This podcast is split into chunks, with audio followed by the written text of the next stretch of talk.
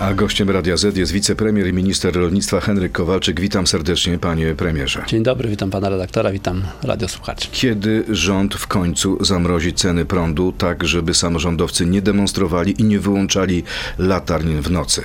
No myślę, że tu o zamrożeniu to raczej nie może być mowy, natomiast o jakiejś regulacji, opanowaniu cen tak i myślę, że w tym tygodniu pan premier i ministrowie odpowiedzialni za energetykę ogłoszą pewne rozwiązania. Wyobraźmy sobie sytuację, że wychodzi premier Morawiecki z, wicepremier Sasin, z wicepremierem Sasinem, którzy do tej pory nie byli w specjalnie dobrych relacjach i razem informują ludzi o tym, co się będzie działo? Tak, no tak sobie mogę to wyobrazić oczywiście, bo akurat i premier Sasin, jeszcze pani minister Moskwa odpowiedzialna za energetykę. Myślę, że to jest ta grupa, czyli ta trójka, która może tutaj pokazać rozwiązanie. I co, pokażą, że są jednością, że nie ma żadnej wojny wewnątrz rządu? Oczywiście, że tak będzie. No dobrze, ale co powiedzą? Czy powiedzą tyle, że nie będzie ograniczeń, jeśli chodzi o zamykanie basenów, wyłączanie u, y, oświetlenia ulic? E, to znaczy, nie chciałbym uprzedzać tutaj tych rozwiązań, które jeszcze są dopracowywane przez y, te ostatnie kilka dni, ale myślę, że to będą te rozwiązania, które absolutnie już y, uspokoją y, samorządy i też wszystkich Polaków. Czyli z jednej strony jest ustawa o limitach dotycząca prądu, z drugiej strony będzie dla odbiorców indywidualnych, z drugiej strony będzie zamrożenie wysokości cen prądu dla jednostek samorządu. Ja podkreślam nie zamrożenie, tylko jakaś regulacja, bo to, że zamrożenie na tym samym poziomie to raczej jest nierealne, dlatego że e, no, koszty jednak potężnie wzrosły, ale chodzi o to, żeby to nie, były, żeby to nie był wzrost kosztów wielokrotny, tylko jakiś akceptowalny poziom. Czyli jaki? 40-50%? No, panie redaktorze, no właśnie to, to powinien Rozumiem, że działka ministrowie. premiera i, i wicepremiera tak, ja nie chcę, tu, nie chcę tu liczyć y, im tych kosztów i To przejdźmy do skutków. pańskiej działki. Czy jest szansa, żeby ceny spadły żywności? No w tym momencie to, żeby spadły, to raczej szans wielkich nie ma, dopóki trwa wojna w Ukrainie. Natomiast e, ważne jest, aby już nie rosły w sposób e, takim dużym tempie, jak to było do tej pory. Może pan zapewnić naszych słuchaczy, nie będą rosnąć? A jeśli są, będzie zapanowana, zapanowane koszty energii, to już tak dużo rosły nie będą. Ale jeśli nad kosztami energii się nie zapanuje, co jest no, niewykluczone, bo naprawdę może być bardzo różnie. Ale to jeśli wy nie zapanujecie nad kosztami E, to, energii. to jeszcze są koszty energii, światowe ceny, czyli na przykład gaz, no to niestety nie zależy od e, decyzji rządu jakichkolwiek. Ale co może najszybciej spaść albo najmniej rosnąć? Mięso, jaja, masło? Myślę, że naj, y, najmniej już powinny rosnąć y, przetwory, przede wszystkim zbożowe, dlatego że to już ta cena została i ta podwyżka została niemalże skonsumowana. Teraz tylko obawiamy się, żeby nie było wzrostu cen energii przy zakładach przetwórczych, typu piekarnia, prawda? Jeśli y, to uda się y, nad tym zapanować, uregulować, to, to te ceny już nie powinny dużo To jeżeli rosnąć. piekarnie nie dostaną odpowiednich ranku, rachunków na odpowiednim poziomie do przyjęcia, no to te ceny będą strasznie wysokie. No tak, ale mam nadzieję, że tak nie będzie właśnie. Czyli co, liczymy na Tak, czwartek, piątek i one będą już na stole. Te rozwiązania powinny być na stole. Myślę, że to też uspokoi sytuację. W Polsce marnujemy około 5 milionów ton żywności rocznie. Kto za to odpowiada? Kto jest za to odpowiedzialny? Czyja to wina? O, niestety największym odpowiedzialnym są konsumenci. Czyli my, 60. ja i pan. Tak, bo 15% to jest przetwórstwo, 15% handel, e, ale 60% to jest konsument, który kupuje dużo. I my tu apelujemy o takie racjonalne kupowanie, o podejmowanie decyzji takie, żeby nie kupować tak na zapas, żeby później wyrzucać. No Czyli co, wicepremier Kowalczyk uważa, że kupujemy za dużo, powinniśmy robić mniejsze zakupy? E, Powinniśmy e, robić zakupy w sposób racjonalny i odpowiedzialny. Co to znaczy? E, To znaczy kupować tyle, ile potrzebujemy i jesteśmy w stanie skonsumować, a nie kupować tak, żeby później to wyrzucać. No niestety tak to na to badania wskazują. Zresztą nie jest to tylko nasza domena, ale krajów rozwiniętych bardzo dużo. Ale w, w jakim tak sensie proponuje pan trochę zaciskanie ja pasa proponuję- klienta i konsumenta? Ja proponuję bardzo praktyczne rozwiązanie, e, które sam stosuję, że jeśli kupuję chleb, to go ten świeży zamrażam i wyciągam tylko tyle, ile go zjem na śniadanie czy kolację. E, A jeśli kupowałem przedtem i bez zamrażania i trzymałem, to on po dwóch dniach był wyrzucany, więc To jest choćby takie praktyczne rozwiązanie, jeśli chodzi o pieczywo, ale i wszystkie towary również. To proszę skorzystać z wody, może się poprawi troszeczkę głos, zawsze o tej porze jest, jest problem. Czyli co, mniej wrzucajmy do tych y, koszy, y, które są w supermarketach? Nawet, nawet nie chodzi o to, że mniej, tylko jeśli już rzucamy, to powinniśmy mieć perspektywę spożycia tego, przechowania w odpowiednich warunkach, e, żeby później nie wyrzucać, bo to jest jak gdyby główna przyczyna.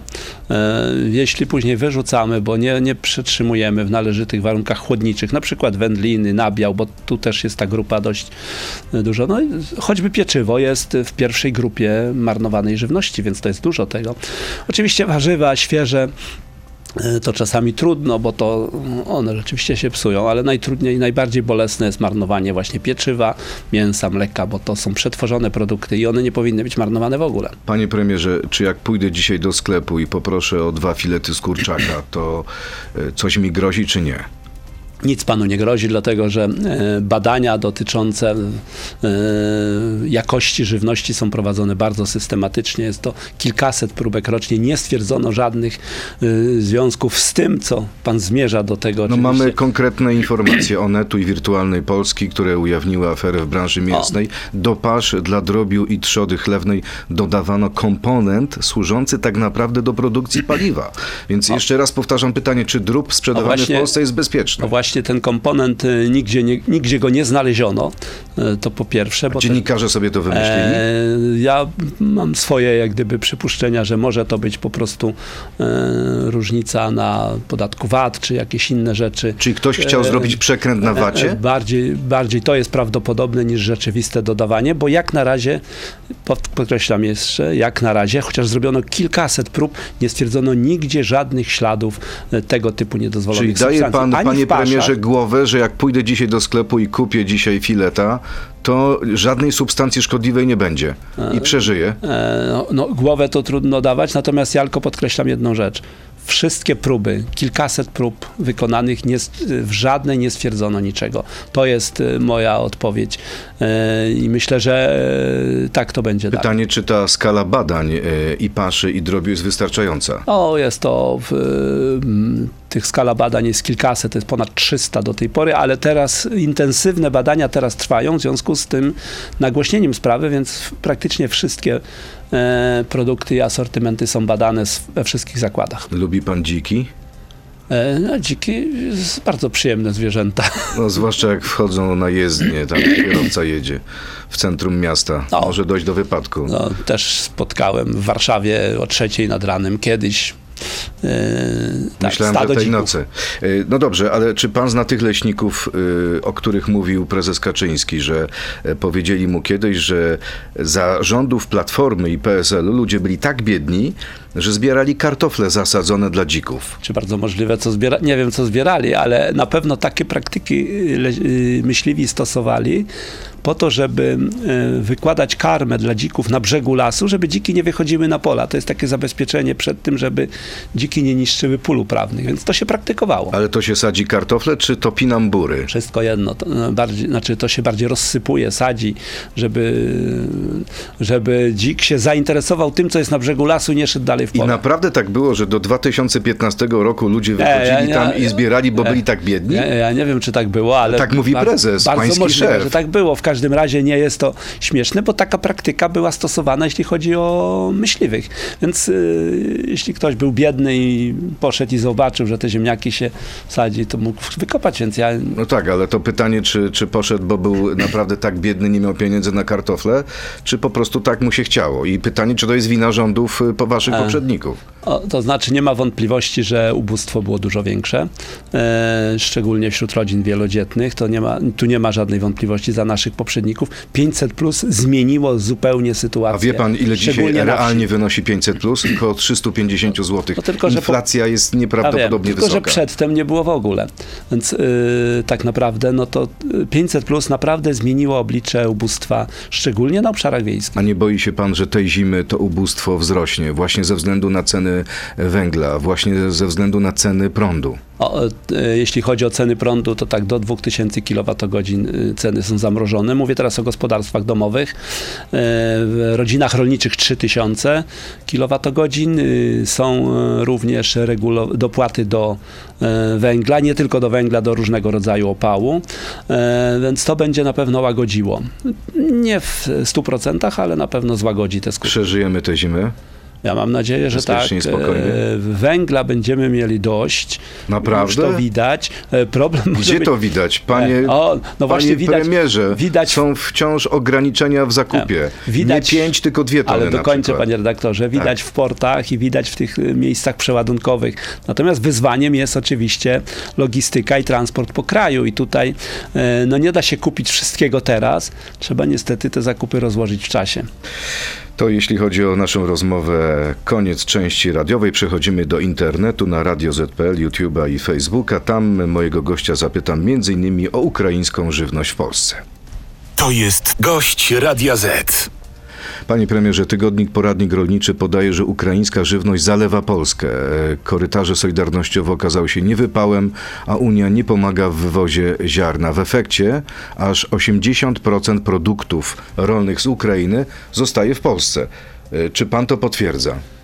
E, Nie potwierdzam, dlatego że e, Unia Europejska faktycznie nie pomaga nam w wywozie ziarna, ale to jest gdyby mm, nie pomaga i przez to z Ukrainy wy, wy, wywozimy mniej ziarna A niż, dlaczego nam nie pomaga? po, niż powinniśmy. Nie wiem, no po prostu A nie lubi uciąga. nas? Nie, nie chodzi o to, że nie lubi, tylko chyba tutaj jest taka... słabi, jeśli taki, chodzi o- Nie, to jest taka bezwładność decyzji Unii Europejskiej. Y, Łatwo coś powiedzieć, zadeklarować, korytarze solidarnościowe w maju robimy, ale jak myśmy zaapelowali do Komisji Europejskiej o konkretną pomoc, czyli urządzenia przeładunkowe, kontenery, no to z tego nic nie ma. Do czego są spotkania? Do czego są szczyty? Dlaczego premier nie uderzy pięścią w stół? Dlaczego pan na tych spotkaniach E, Ja na tych, nie spotkaniach, zareaguje? na tych spotkaniach ciągle o tym mówię. Wystosowaliśmy pismo wspólnie z ministrem Adamczykiem o taką pomoc konkretną. No to jest taka domena Unii Europejskiej, podejmowa- wolne podejmowanie decyzji. Ale my tu radzimy sobie jak możemy. Yy, Natomiast w pytaniu tym, że ukraińska żywność nas zalewa, no to jest e, od razu mówię, dlaczego nie? Rzeczywiście do końca sierpnia, teraz nie mam danych za wrzesień, płynęło, spłynęło z Ukrainy około miliona ton zbóż, bo to o zboża głównie chodzi i tutaj, mm, tutaj była próba wzniecenia paniki, ja to tak określam. Kto chciał zmieść, No myślę, że ci, którzy chcieli panikę? kupić zboże bardzo tanio od rolników polskich, po to, żeby e, ulegli panice i szybko wywieźli to zboże. Nie udało się na szczęście. Tutaj uruchomiliśmy ten skup e, przez Krajową Grupę Spożywczą e, i cena pszenicy nie spadła na przykład. Ale wyjaśniam, dlaczego nie. Milion ton zbóż przyjechało z Ukrainy, wyjechało z Polski 2,4 miliona ton, a więc ponad dwa razy tyle. Oczywiście część ukraińskiego, część polskiego, więc to nie jest tak, że to, się da zaznaczyć, że to jest ukraińskie, zostało polskie, wy, Nie, więc... Czy, po, czy polscy rolnicy tracą bardzo mocno na tej wojnie, właśnie w kontekście tych produktów z Ukrainy? E, Polscy rolnicy na wojnie nie tracą, jeśli chodzi o produkty z Ukrainy, tracą natomiast na cenach energii, nawozu, bo to jest efekt wojny w Ukrainie i tu niewątpliwie ponosimy wszyscy konsekwencje tej wojny, ale tu mm, ja te konsekwencje widzę w cenach energii. No, dla rolnictwa to są również ceny nawozów, no bo one są oparte o ceny energii. Panie premierze, e, pytania od naszych słuchaczy. FC Aquila Szczecin, tak e, słuchacz się prezentuje. Dlaczego najlepszy minister rolnictwa ostatniej dekady, uwaga, uwaga, kto? Jan Krzysztof Ardanowski został usunięty? Pytanie do jego następcy. Em, A nie, nie chcę tutaj mówić o e, przyczynach, e, em, dlatego że mam taki zwyczaj, nie oceniam poprzedników. A czy oprócz twitterowania w godzinach pracy ministerstwa coś więcej robi wiceminister Kowalski? No tak, e, zadałem mu duże zadanie, to znaczy zajął, Jakie? Takie, żeby zajął się energią dla wsi, czyli energia odnawialna dla wsi, ma w tym doświadczenie i mam nadzieję, że wypracuje taki dobry program, który połączy wysiłki i resortu rolnictwa i funduszy europejskich na rolnictwo, ale też i funduszy ochrony środowiska z e, opłat emisyjnych właśnie na energię dla wsi. I to jest to zadanie, mam nadzieję, będzie wykonane. Czy jest pan zadowolony z jego pracy? No, poczekajmy na efekty tej pracy właśnie, te, tych- tego zadania, jak wykona to zadanie, które Ile, Polac, ile polscy rolnicy stracą na tym, że wciąż nie mamy pieniędzy na KPO? E, Rolnicy nie stracą nic, dlatego że ja już uruchamiam te nabory, jeśli chodzi o rolnicze programy w KPO. Od 17 października będą trzy, właściwie cztery, wymiana dachów, e, słupy nośne dla chmielu i dwa e, nabory na przetwórstwo dla przedsiębiorstw i dla rolników. To będziemy realizować. Filozofia funduszy europejskich jest taka, że my wypłacamy, mamy umowę z PFR-em na płacenie dla rolników, natomiast później wystąpimy o refundację. I tak No naprawdę. dobrze, ale jak, jak tych pieniędzy nie będzie, bo ciągle słyszymy, że nie spełniamy warunków A no, właśnie, Brukseli. a no właśnie tylko słyszymy, yy, a tutaj uzgodniłem yy, z panem premierem i z rządem, że jednak to robimy w ten sposób, że mamy zatwierdzony KPO formalnie, Komisja Europejska go zatwierdziła w czerwcu. E, Wypowiedzi różne polityków Unii Europejskiej to są tylko wypowiedzi. E, Zrealizujemy ten program, te, te moje wnioski, jeśli chodzi o rolników, wystąpimy o refundację, no i wtedy e, Komisja Europejska nie widzę, żeby miała jakikolwiek powód niewypłacenia nam tej refundacji. Pan nie widzi takiego powodu, ale już słyszymy, co mówią urzędnicy Komisji Europejskiej, słyszymy, co mówi szefowa i słyszymy też prezesa Kaczyńskiego, który mówi, że raczej tych pieniędzy nie będzie. E, Wystąpimy do Europejskiego Trybunału Sprawiedliwości, jeśli będzie odmowa wypłaty e, KPO, zatwierdzonego, podkreślam KPO. Będzie proces. E, Jeśli nie będzie wypłaty, będzie proces. Pytanie, czy mamy szansę na wygraną? E, W, e, w sytuacji prawnej trzeba pokazać argumenty, których nie spełniliśmy, a takich nie ma. Czyli nie ma Bo w argumentów. KPO jest zapisane, jakie tu powinniśmy spełnić warunki dotyczące na przykład wypłat e, w sferze rolnej. Te wszystkie warunki dotrzymamy i wtedy wystąpimy o refundację. No dobrze, ale szefowa Komisji Europejskiej w jednym z wywiadów, chyba dla dziennika Gazety Prawnej, mówiła też o, o tym, żeby sędziowie mieli prawo kwestionowania statusu innych sędziów bez ponoszenia odpowiedzialności. Czy Ja- spełnimy taki warunek? Ja podkreślam, że KPO zostało zatwierdzone, więc mnie nie interesują polityczne wypowiedzi. Yy, Chcę twardo stać na gruncie zapisów, które są w KPO i które my zrealizujemy. I jeszcze a propos pytania od naszego słuchacza Kuba Klus. Dlaczego rząd oraz PiS woli mamić Polaków odległymi pieniędzmi z reparacji od Niemiec, zamiast po prostu sięgnąć po miliardy w ramach KPO, które są na wyciągnięcie ręki?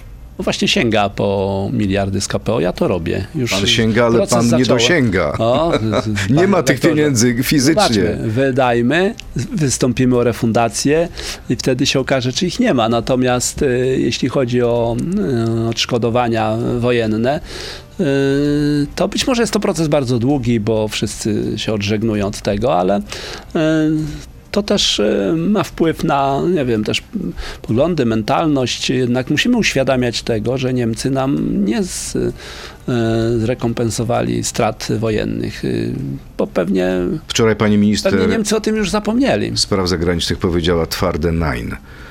Nie ma tematu reparacji dla rządu niemieckiego. No, I co zrobicie? Na razie występujemy w oficjalną notą. Zobaczymy, jaka będzie też oficjalna odpowiedź. A jeśli chodzi o te środki na przykład na wymianę pokryć dachu, to gdzie można je składać? E, środ- e, Wnioski na, pok- na zmianę pokryć dachowych można składać w Agencji Restrukturyzacji i Modernizacji Rolnictwa od 17 października. Czyli już niedługo. To już niebawem, tak. Kolejne pytanie od naszego słuchacza Willy Wonka. Inflacja w Polsce wynosi już ponad 17%. Proszę nie zasłaniać się wojną na Ukrainie, ponieważ inflacja bazowa, liczona z wyłączeniem cen żywności i energii, wynosi blisko 11. W 2015 szliście do wyborów z hasłem Polska w ruinie. Odnosiło się ono wówczas do rządów PO, a jak widać chyba wasze rządy do niej zmierzają. Mówiąc klasykiem, panie premierze, jak żyć? O, jeśli ktoś mówi o inflacji, że jest to jakaś domena Polski, no to się głęboko myli i że nie jest to z powodu wojny w Ukrainie. To jest oczywiste. Ale u nas jest bardzo dużo w Nie. porównaniu O. z y, Niemcami czy z Francją. Nie jest największa, jest na średnim poziomie, bo jest dużo wyższa w innych krajach. E, Jest i niższa e, w niektórych krajach, więc to jest e, ta sytuacja, która no, daje nam tą średnią, powiedzmy. Ale chodzi o to, że jednak były błędy popełnione przez polski rząd i polskiego prezesa Narodowego Banku Polskiego. Nie było? Że za późno miał niby podnieść stopy procentowe i to jest decyzja zawsze jest tutaj trudna, bo im szybciej się podniesie stopy procentowe, tym się schładza gospodarkę. My mamy wzrost gospodarczy, o tym e, też nie, możemy zapominać. Mamy dobrą sytuację budżetową właśnie dzięki temu, że jest wzrost gospodarczy. Oczywiście podniesienie stóp procentowych schładzałoby gospodarkę. E, Wtedy ponieślibyśmy skutki na przykład budżetowe, więc e, tych skutków nie ponieśliśmy. Więc tu jest zawsze pole e, decyzji pomiędzy wzrostem gospodarczym a inflacją. Ale czy rzeczywiście ta nasza sytuacja finansowa, budżetowa jest tak dobra, żeby deklarować, tak jak zrobił to ostatnio prezes Kaczyński w Kołobrzegu, że ta 14 emerytura będzie świadczeniem stałym? Jak na tym etapie sytuacja rzeczywiście jest dobra. Y, Za poprzedni rok, y, panie redaktorze, 21, oczywiście nie porównujemy teraz 22, ale za poprzedni 21 rok, mimo opozycja, że krzyczała, że wydajemy dużo pieniędzy dla samorządów, dług publiczny cały spadł o 3 punkty procentowe w stosunku do PKB. No, rok 22 jest wyjątkowy, bo to jest i pomoc dla Ukrainy, uchodźców. y, Tylko pan dobrze dopłaty. wie, bo mówią o tym eksperci ekonomiści, że te pieniądze są wyprowadzane poza budżet, do różnych funduszy. I tutaj. Nie, nie, ja mówię, o długu ja mówię o długu publicznym, który liczy wszystkie e, zadłużenia. To nie Czyli jest co, tylko, 14 to nie będzie tylko- stałym świadczeniem w przyszłym roku. E, Na pewno w przyszłym roku ona powinna być, dlatego że choćby te e, sytuacja inflacji, wzrostu cen powinna być w ten sposób dla najuboższych e, kompensowana, a czternastka jest właśnie limitowana zarobkami, czyli dla najmniej zarabiających. Jasne, czyli emeryci i renciści dostaną czternastkę, ale inflacja połknie im tak naprawdę tą czternastkę. No to e, zależy, to lepiej chyba niech ta czternastka jest, bo na inflację nie mamy dużego wpływu. Skoro ona już jest, no to tym bardziej dajmy tą czternastkę, żeby e, skompensować A co z wydatki. rolnikami, co z emeryturami rolniczymi? Oni stracili. E, W tym roku stracili na tym systemie rzeczywiście. To Ta- pana wina? Nie, nie zadbał pan o nich? E, Nie, to nie jest y, moja wina, tylko wina tego, że system został zmieniony, waloryzacja emerytur w tym roku i rolnicza emerytura przez wiele lat y, była waloryzowana kwotowo, stąd y, tegoroczne, czyli 22 roku waloryzacja tylko procentowa spowodowała, że rolnicy zostali z tyłu. Ale już jest ustawa złożona do rządu po to, żeby wyrównać szanse rolników, więc za e, w roku 2023 będzie waloryzacja, która obejmie już normalny tryb 23, ale też skompensuje 22. Niech zgadnę, dostaną te pieniądze przed wyborami. E, To znaczy waloryzacja jest od 1 marca, panie redaktorze, więc... A wybory są E, kiedy? no, Jesienią. Ale to zupełny przypadek. No, nie Nie, będziemy przekładać absolutnie. terminów waloryzacji w stosunku do wyborów. Co roku jest waloryzacja emerytur. co będzie z cenami nawozów? Y, Miesiąc temu pan mówił, że ceny na poziomie 7-8 tysięcy za tonę są nieakceptowalne. Jak to wygląda dzisiaj? Nadal tak mówię, dlatego że e, to już jest cena, która dla rolników jest barierą do zakupu. W tej chwili liczymy bardzo mocno na to, że rozporząd- projekt rozporządzenia Komisji Europejskiej o maksymalnej cenie energii, bo taki jest, i o podatku e, e, od nadmiernych zysków e, energetycznych wejdzie w życie i wtedy rzeczywiście również w tym projekcie rozporządzenia jest zapisane, że te środki finansowe z tych nadmiernych zysków można przeznaczyć na dopłaty do zakładów nawozowych. Liczę, że to będzie szybko zrobione. My taki projekt już mamy gotowy tak naprawdę, on już leży, no tylko, że e, pomoc e, nieuzgodniona z Komisją Europejską mogłaby się skończyć tym, że będzie to niedozwolona pomoc publiczna, E, więc czekamy na to Czy rozporządzenie. w jakikolwiek sposób produkcja nawozów w Azotach czy w Anwilu jest zagrożona? Po tym, co stało się miesiąc temu, po tych przerwach. Czy w momencie, kiedy nie nastąpi redukcja cen energii, właśnie gazu, bo tutaj gaz jest głównym nośnikiem, to rzeczywiście trudno wymagać, żeby zakłady nawozowe produkowały ze stratą, a z drugiej strony trudno oczekiwać, żeby rolnicy kupowali nawozy po 7 czy 8 tysięcy. Dlatego to rozwiązanie jest bardzo potrzebne. Na szczęście jesteśmy w takim sezonie, gdzie na jesień nawozy są, Natomiast no, na wiosnę nie ma i na wiosnę jest potrzeba dużo nawozów.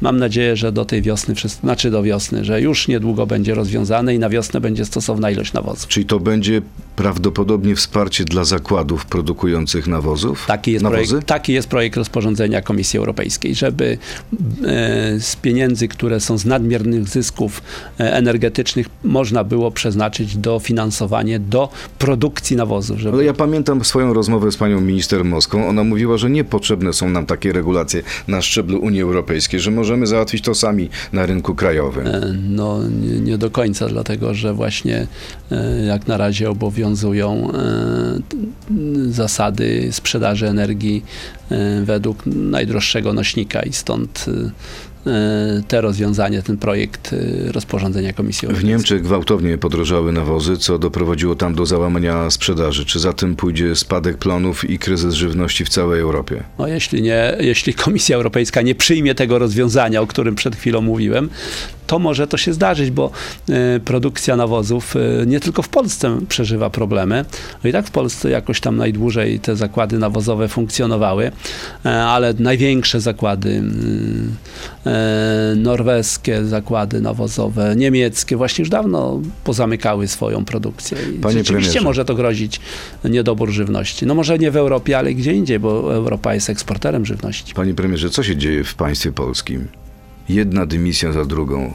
Kilka Nie, dni no temu nie. poleciał pan Michał Dworczyk. Teraz wczoraj słyszymy o dymisji, odwołaniu pana ministra Solocha z BBN-u. Nie, to, to, to ja nawet nie wiem. Nie, Nie, nie słyszał pan o tym? Nawet, no dzisiaj rano usłyszałem, ale nie potrafię tego skomentować, więc... e, Nie jest pan zaskoczony? e, tu jestem Człowiek, za- który był z prezydentem od ale początku. tu jestem zaskoczony, ale widzę, że jest to dy, dymisja w jakiś sposób e, chyba pod kontrolą pełną, skoro zostaje społecznym doradcą, więc tylko będę patrzył. Czyli dymisja kontrolowana, czyli co? Nie, Pójdzie w ambasadory czy do jakiejś Nie, spółki? e, trudno mi powiedzieć, naprawdę. Proszę pytać kogo innego. A może zastąpi pan minister Soloch pana ministra Dworczyka nie wiem, w kancelarii panie, nie premiera? wiem, panie redaktorze. A kto będzie szefem kancelarii? To już wiadomo? E, nie wiadomo jeszcze. E, To nie ja wybieram, premier wybiera szefa kancelarii. Nie ma chętnych? Ciężka robota? Trudno, no robota na pewno nie jest lekka, e, więc nie wiem, czy są chętni, czy nie i tutaj nie chcę spekulować. A Marek Kuchciński, gdyby został szefem kancelarii premiera, to byłby dobry wybór? No ma doświadczenie jako marszałek Sejmu, więc myślę, że tu poradziłby sobie spokojnie. Ale czy premier e, tak zdecyduje, trudno mi powiedzieć. Premier czy prezes? No, premier myślę, że też będzie uzgadniał z prezesem. Aha, myślałem, że prezes sam podejmuje decyzję. Tutaj premier mm, też ma dużo do powiedzenia, tak bym powiedział. A że to, zresztą w ogóle y, decyzje dotyczące właśnie obsady stanowisk ministerialnych no, są jakoś tam rekomendowane, ale to premier wskazuje.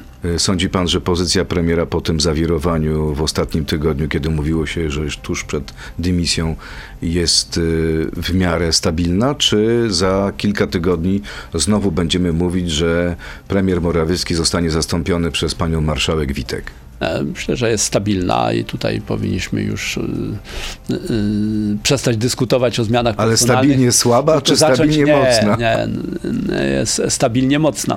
Tak. E, powinniśmy już dyskutować i to cieszę się, że ta dyskusja już trwa i bardzo szybko, intensywnie rozwiązujemy problemy energetyczne, bo one są rzeczywiście... Bardzo szybko, no jak słyszę samorządowców prezydenta Gdańska, prezydenta Poznania, to oni mówią, że o tych sprawach alarmowali was już na wiosnę.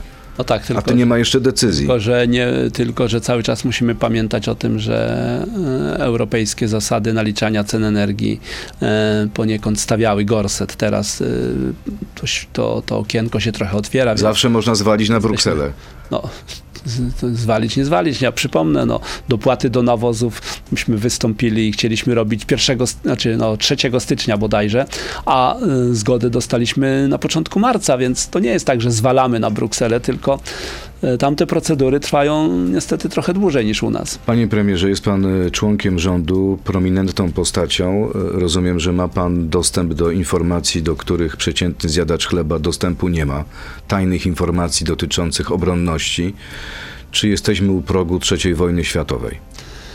To trudno powiedzieć, dlatego że y, myślę, że żadne nawet tajne informacje nie, wej, nie wnikną w umysł Putina i tutaj wszyscy się obawiają różnych, nie wiem, zachowań, które są no, desperackich, może być nawet jakichś innych, więc tutaj oczywiście informacje o stanie wojny na Ukrainie mamy, natomiast co w tej sytuacji wymyśli Putin i jego otoczenie, to jest bardzo trudne do przewidzenia. Pana zdaniem to raczej szaleniec, czy jednak racjonalnie myślący zamordysta i dyktator? Myślę, że jest tu racjonalności trochę w tym wszystkim, natomiast patrząc i obserwując wojnę w Ukrainie, no to się zawiódł, bo myślał, że szybko podporządkuje sobie Ukrainę, natomiast Ukraińcy no, bardzo skutecznie się bronią i to go chyba zaskoczyło i teraz ta sytuacja, która go zaskoczyła, to nie wiadomo jak. No właśnie, jak się zachowa, jak zapędzony w kozi róg będzie? No, to jest trochę tak jak ranny zwierz. No, w tym momencie jest bardzo trudne do przewidzenia jego zachowanie, więc na wszystkie scenariusze musimy A być jak gotowi. postępować z tym rannym zwierzem? no, Być przygotowanym na wszystko. być przygotowanym na wszystko i tutaj żadnego scenariusza nie można wykluczyć.